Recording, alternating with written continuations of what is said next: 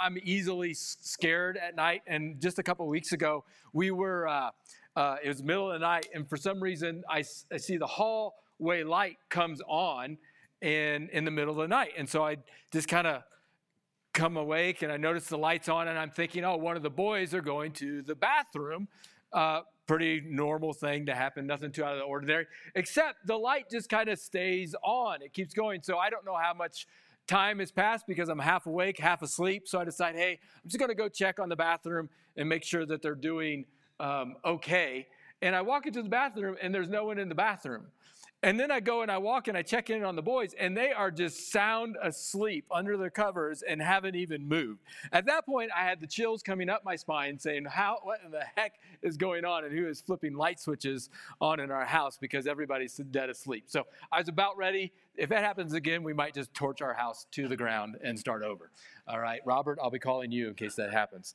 Um, anyway, these guys are, are, are thinking they're seeing a ghost kind of the, the, the idea behind what they're feeling. You saw that there was disbelief and, and joy. It's, it's one of those like, I don't believe what I'm seeing. Or this is this is too good to be true. Some of those statements that we would make today. They're just shocked. They're they're stunned as to they they saw what happened to Jesus and now they are seeing Jesus alive. And, and if you've ever seen anyone who was dead and then alive again, you would be freaking out too, all right? So that's the state that they're in. Um, I want to tackle this idea of doubt today. He said, Why are your hearts so filled with doubt? And I know in, in, the, in the church world, in the church community, the idea of doubt can bring a lot of tension with it. The idea of asking questions about your faith pointed questions, big questions, can come with the sense of like, hey, just ignore those or, or don't ask those questions, or it can be like you're, you're, you're less spiritual if, you're da- if you doubt. And I understand kind of the heart behind that is because doubt, in some ways, you've seen it with other people, and maybe even amongst yourselves, doubt has the opportunity to take you out. Like someone starts asking questions about their faith, and then all of a sudden it's like a house of cards, and they're like, I'm walking away from God, I'm walking away from Christianity, I'm walking away from church, I'm walking away from this whole, this whole thing, I'm done with it.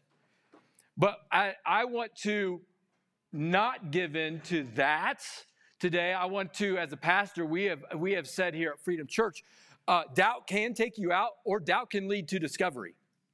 Like to be able to have the freedom to ask big questions, to ask tough questions. If our faith is true, if our faith is the truth, it should be able to handle tough questions. So we say, hey, lean into your questions, ask, be curious. I believe on the other side, you might find discovery. And so we, we want to create open dialogue here at Freedom Church rather than shut down those, those conversations. I remember being a youth pastor for 10 years here in Los Alamos, and there was several times, it, it confused me at first, and then I kind of realized, okay, here's what's taking place.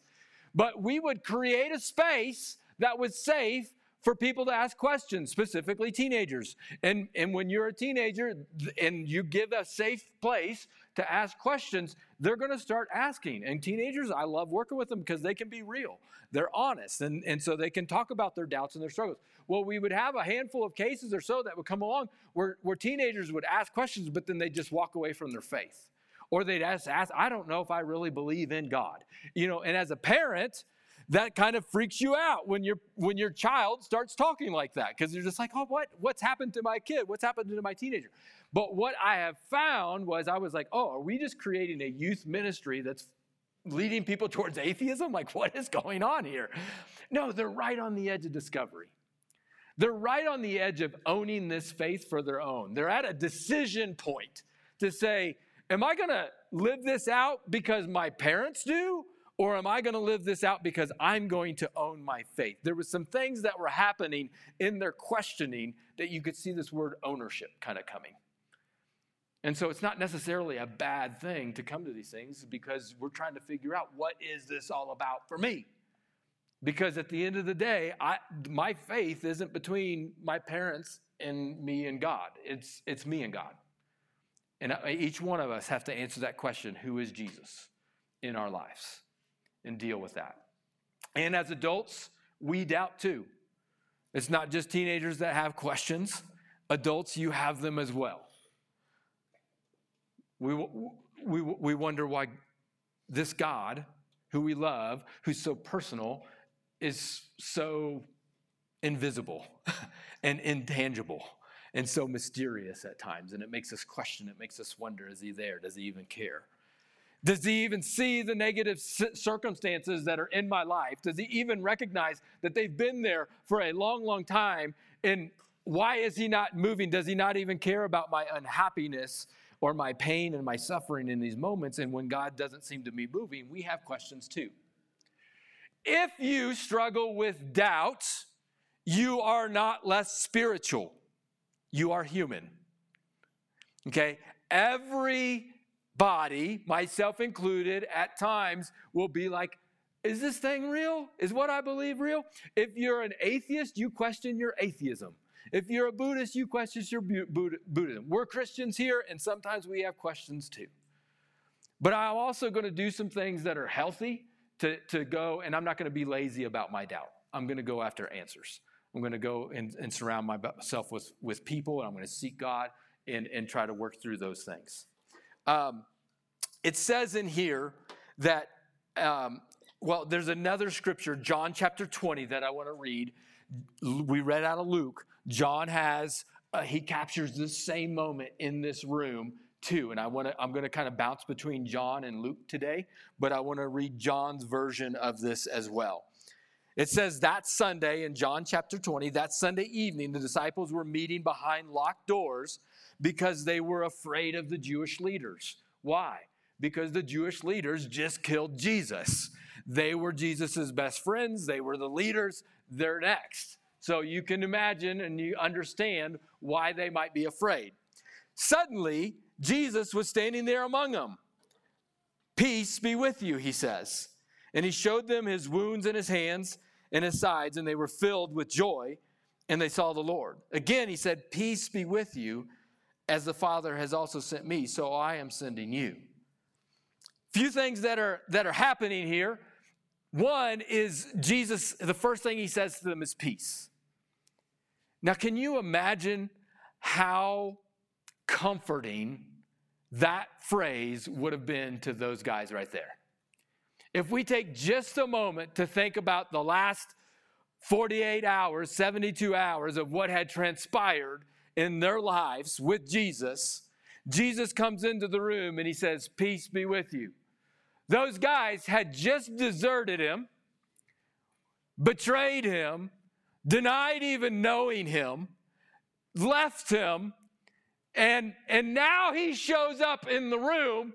He's alive after being crucified and dead. They know who he is. They know that he's super powerful. They have seen his ministry for the past several years. They got to be shaking in their boots. they got to be, they're like, oh my gosh, we're what's he going to say when he shows in the room? What is coming next? I would be scared that he's like, you guys are out. You just denied me. You just betrayed me. You just left on me. Like, you're done. Like, you are toast. Hell right now. Boom, there you go. What's, what's he going to say? Peace. I remember when Rita and I were, were first dating. And actually, we weren't first dating, we were just, we were dating. And um, I, uh, we went out on a date one night and we were taking her, I took her back to her house. And right before um, she went to her house, I gave her a hug and I, I whispered for the first time into her ear, I said, I love you. And, and some of you guys, you know this story. Uh, she kind of just paused first. I could just feel like this, wet, like her muscles just kind of flinch a little bit. And she goes, Thank you.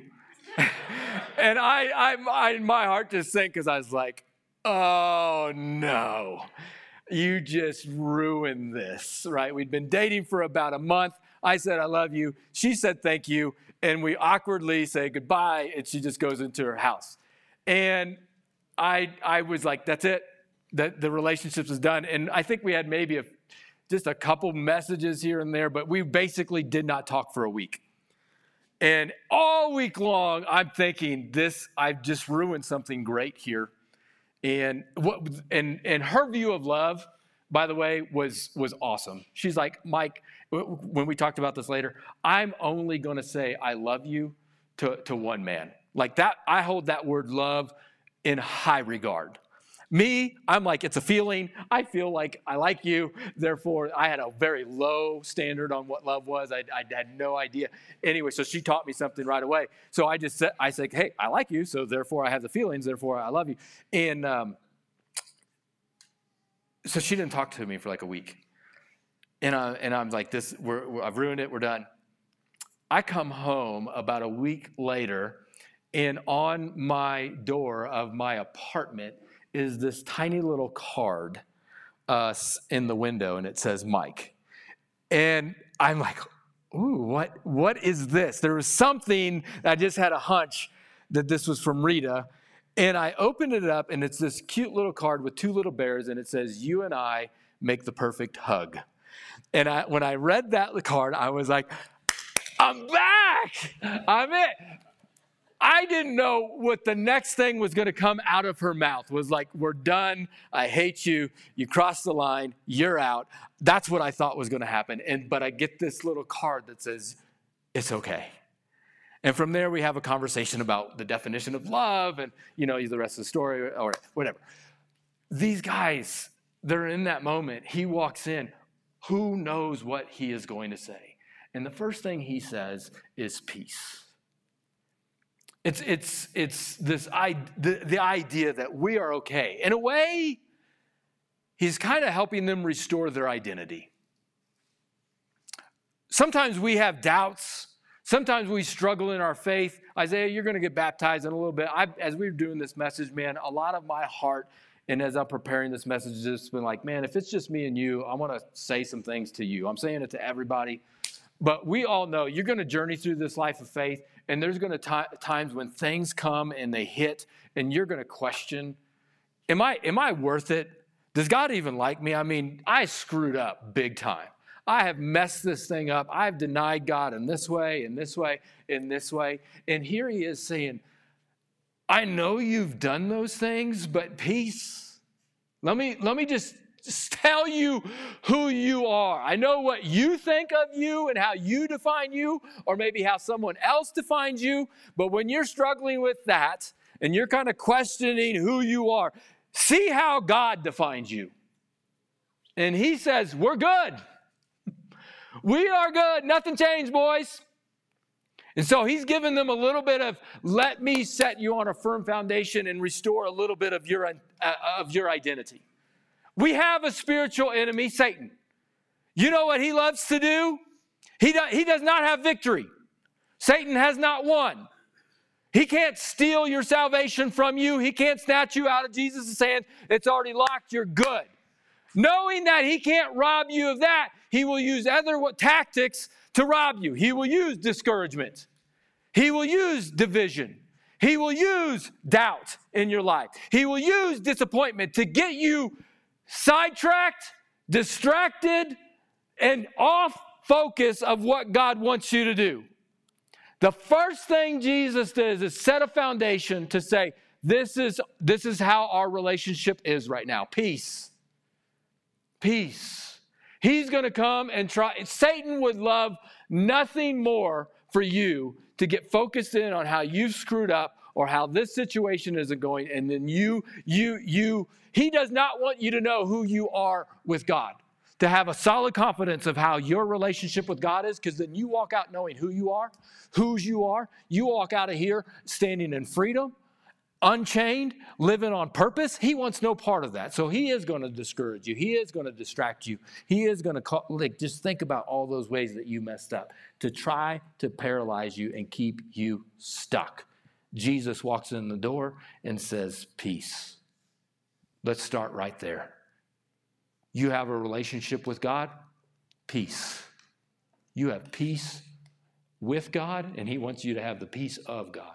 Second thing that He does, the very next verse, He says, He says, Peace be with you. As the Father has sent me, so I am sending you. So these guys had just screwed it up big time. They, they were the ones leading the way with Jesus. And he says, We're good. Very next sentence is, You have purpose. You have the peace of God, and your purpose hasn't changed. I'm sending you. Nothing changed, which should be great for us. This isn't just for the 12 disciples or, or, you know, well, they lost Judas. Thomas says, we'll see in a second, he's not there, so there's 10 of them, 10 disciples, but there's other people in the room.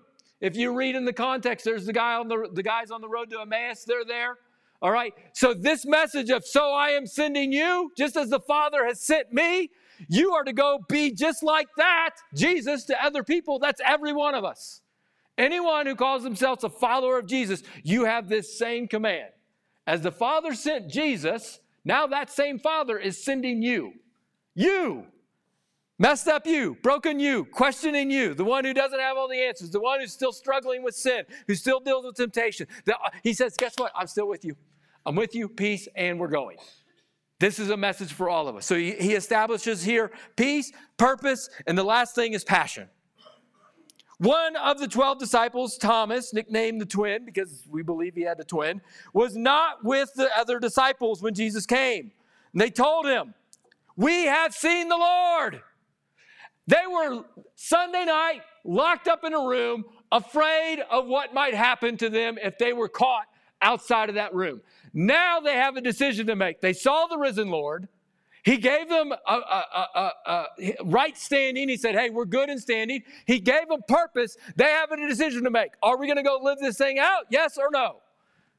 And we see the very next words out of their mouth is, He's alive. He's alive, and we're telling people. He's alive, and we're telling people. They have a passion to go and live this thing out. These disciples had no reason to carry this thing on, especially if it wasn't true. They, they knew if they carried this thing on, there was probably dark days ahead. Not everyone in Jerusalem was going to be happy that they were going to continue to spread this message, but they could not deny what they had seen and heard. Their God sightings. They could not deny what, what Jesus had done in their life. So they go and they tell. They went from locked up and chained up to free and on mission. Now, continuing on with, with Thomas. They told Thomas, he's alive. Thomas wasn't there that first night. We don't know why. Thomas, who did not see Jesus on that first night, said, I won't believe unless I see the nail wounds on his hands, unless I put my fingers into them and I place my hand into the wounds on his side. Thomas is like, I ain't believing until I see it. And he plays down, lays down some pretty hard stipulations. Why wasn't Thomas in the room? The Bible does not tell us. I, I like to speculate sometimes. Sometimes I wonder why people aren't in the room when it comes to church. And I used to think in my early days of, of pastoring that people didn't come to church because they didn't care. Maybe, maybe not. But I've also come to learn as a, as a pastor and, and kind of grow up and mature from that, that statement. Sometimes people aren't there because they care so much. Sometimes people have invested so much of their lives into something. They have given so much of themselves and poured out so much into themselves. And then they experience some sort of hurt or pain or grief. And it is because they cared so much that the wounds were so deep and they had to be away for a while. Thomas had just been through the past 72 hours of a whirlwind where he saw the guy that he invested everything in die, where he was scared that he might be next. He saw all the other guys who, not only Thomas, but those other guys stood up and said, Oh, we'll never leave you, Jesus. We're with you all the way. Even if we have to die, we're with you, man, 100%. And he saw those same guys backstab him, betray him, lie, and leave him for dead. Maybe Thomas wasn't there because he cared. He was hurting, he was in pain. I, we don't know. We don't know. But I, I, I, sometimes I kind of speculate, man. There, I would be. I, don't bag on Thomas for having questions. I don't bag on Thomas for being out of the room. What I, what I love about Thomas is the very next verse. It says, Eight days later, the disciples were together again. This time, Thomas was with them. So this is important. If you've been hurt, you cared so much, and then you were like, you know what, I'm I gotta, I gotta get away for a while, whatever. I get it, I'm there. But you also gotta fight to get back in the room. You gotta fight to get back in the room. I give Thomas credit because eight days later, he was back with the guys. They had said it, and now he's back with them. The only thing is, he had eight more days of worry, eight more days of anxiety, eight more days of uncertainty. He had not seen what they had seen. Had he been in the room, he wouldn't have missed it.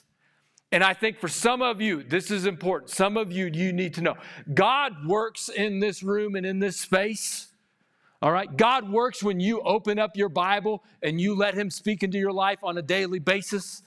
Don't miss what God has for you because you might go eight more days of anxiety and worry about that situation, eight more weeks, eight more months, eight more years. It ain't worth it. Fight to get back in the room with other people so you can experience God's presence in your life. Fight to crack, crack open the Bible again and just let God speak into your lives. Eight days later, this time Thomas was there. The doors were locked, but suddenly, as before, Jesus was standing among them. Ninja Jesus. Did you know that Ninja Jesus is in the Bible? Like he just keeps walking through locked doors. I don't know how he does it. It's awesome. All right. This is how I read the Bible, by the way. You can laugh at the Bible sometimes, or you can laugh at my bad dad jokes, but I like that Ninja Jesus shows up right here. Here he says, Peace be with you. Same thing. Same thing. And then he goes right to Thomas. What a great Savior that we have. What a great Lord that we have. That he knows he knew what Thomas said. He knew what he had said eight days before. And he comes right to him and he says, Peace. And he goes right to him to address the very issue with Thomas. Put your finger here and look at my hands. Put your hand on, on the wound on my side. Don't be faithless any longer, but believe. Stop becoming faithless, but become a believer. That's kind of the literal translation. And now it's decision time. It's Thomas's literal come to Jesus moment. What's he going to do? Now he has a decision to make. You can imagine how tense it is in the room in this moment. Are they going to, is he going to take a step towards Jesus or is it, or is it breakup time? Rita and I, when we were dating, we came to this moment. We had been dating for several months, and it was like, you know what? We need to have a conversation. Are we getting married? Or do we just need to allow each other to, to move on our own paths? Like there, it was an opportunity for us where it was like, we need to nail what is happening here in this relationship. And we just knew we needed to have it. So I remember we are sitting out on the front porch of my house and we just had that conversation. Is this, are like we loved each other? There wasn't any fight or anything that's going on, but it came a certain point where like, guys, you got to have that conversation. I'm not going to continue to string her along and, and play game. I, am going to support her because there was a time when I'm like, hey, she could go to college, she could go do this, she could do that. Or are we to like, are we to be together and try to figure this thing out? And we had that moment. Fortunately, we were like, hey, I want to get married. And we're like, okay. And a week later, I bought a ring and put a ring on it because I liked it, right? Uh, uh, so, anyway, they have this come to Jesus moment. What are we doing with this relationship, Thomas?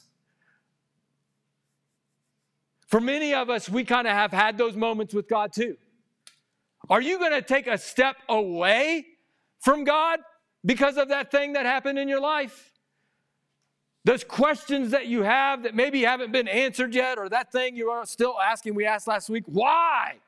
Why would you allow this to happen?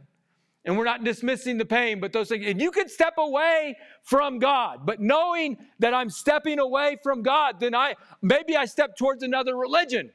Okay, you could do that. But if you any other religion outside of Christianity is a works-based religion, if you want to break it down in a nutshell, you have to do something in order to be made right with God. Christianity is the only one that says you are saved by grace through faith. And it is not by your works, it is a gift of God. So you could take a step towards another religion, but then you have to work for it.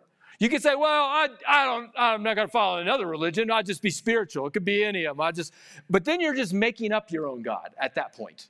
Basically, you are God because you're just making up the rules as you go. That doesn't, that doesn't, I'm, I'm terrible at being God and making decisions. That doesn't sound like it's, it's good either. You could go the atheism route too, which we talked about last week. Hey, if you go the, there is no God. Well, then there's no such thing as morals. There's no value. There, there, there's, no, there's no you, there's no meaning, there's no, per- and I don't know if I could check all those boxes either. What are you going to do with Jesus? You can take a step away, but you got to understand what you're stepping towards if you're stepping away, or you can step towards Jesus. I don't have all the answers, I don't know everything. But at the same time, this guy was dead and now he's alive. And he showed up in my life and he says, I love you and I want a relationship with you. He gives me purpose in life. He gives me healing. Thomas's answer, Thomas's answer, my Lord and my God, Thomas exclaimed. He believed. He believes. Jesus didn't, didn't uh, try to change his mind. He's like, yeah, you got it right, man. You got that one right. I like how he says, my Lord and my God. Not these guys, Lord, or your, your God, or whatever. He goes, this is mine. You are my Lord and you are my Savior. Two questions we've got to ask, and then I'm going to close it out because I know we got baptisms to go to. Anytime you're struggling with doubt, whatever you're dealing with, you got to ask, is it true? Is it true? Is it true about Jesus? Is it true that he, he really raised from the dead? Is it true that he can really save? If I'm banking on him, that his, his death on the cross, it saved me from my sins, that he rose from the dead, and now I'm going to spend eternity with him? Is it true? You got to settle that down. But also, you got to ask, is it worth it? When it comes down to, am I putting my faith and trust into somebody? Is it true? Is it worth it? Because you might come to the conclusion that it's true, but I'm not, I'm not willing to count the cost and, and, and walk that path. Each one of these guys got died. They were martyrs for their faith. Brutally. Is it worth it? Is it true? Is it true? Is it worth it? Am I gonna, am I, if I give my life to Christ, there's probably gonna be some people that aren't happy about it. Is it worth it? You gotta count the cost on these things. If you're a believer in God, if you're a believer in Jesus, if he died on the cross for your sins and he really did raise from the grave and you want a relationship with him, you come and settle this moment. It is everything, this commitment. It is not some casual thing that he's calling us to. So when these guys come here today and they say, Hey, I'm following Jesus with my life, and we're going to celebrate and clap at the same time, you know this, you know this. It demands everything. To say that he is my my my lord. Not only my savior but he is my lord meaning i'm not going to live for me anymore. He's calling the shots. When he speaks i'm going to say yes and i'm going to go live that out. Never easy. Never easy but always better.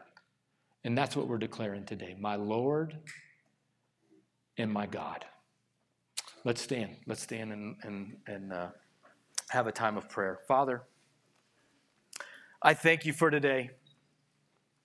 I thank you that we can come here like Thomas, like those other disciples. We can be afraid. We can be astonished. We can be a bit in disbelief. We can be like Thomas, who's, I ain't going to believe unless And then there you are to help lead us into discovery of who you are and, and who you believe about us. so, Father, I just pray for those in the room that they feel ashamed and condemned or full of regret. I just pray that your, your love and your mercy and your grace would just be very present and evident in, your, in their life. Father, if there's changes that we need to make, then for sure, let us know. Tell us those changes. Maybe there's something we need to stop. Maybe there's something we need to start. Maybe, maybe uh, we need to. Our next step is to get baptized. Maybe we need to, to, to settle those things down. Maybe we need to serve. I don't know what it is, but if you got a next step for us, show us. For some of us in the room today, this, this issue of who is Jesus, is it true? Is it worth it? We've never really settled that in our heart. If we were to die today and stand before our Creator in heaven, we don't know how that conversation would go. It scares us to death. I want to tell you, friend, if that's you here today, you don't have to walk out of here wondering when I stand before my holy and awesome Creator, what is He going to say? You don't have to be afraid of that moment. You can nail that down right here, right now, because that is exactly why Jesus came. And that's why he could walk into that room to those guys who had just denied him, who had just betrayed him, and said, Peace, because Jesus had won that victory. For some of you in here today, maybe your next step of faith is your very first step of faith to say yes to him. You are my Lord, you are my Savior. I turn from my sin and I accept your forgiveness and your salvation. That- Thank you again for taking the time to listen to the podcast this week. I hope you felt inspired to take your next step of faith with Jesus. Just a couple next steps that you can take coming out of this. One, rate and review the podcast. That really does get the message out to other people faster, as well as click subscribe to make sure you get the latest content as it rolls out each week. And finally, if you want to partner with us financially, head on over to our website, click the word give. That's going to get the message out through our ministries further and faster. Have a wonderful week. God bless.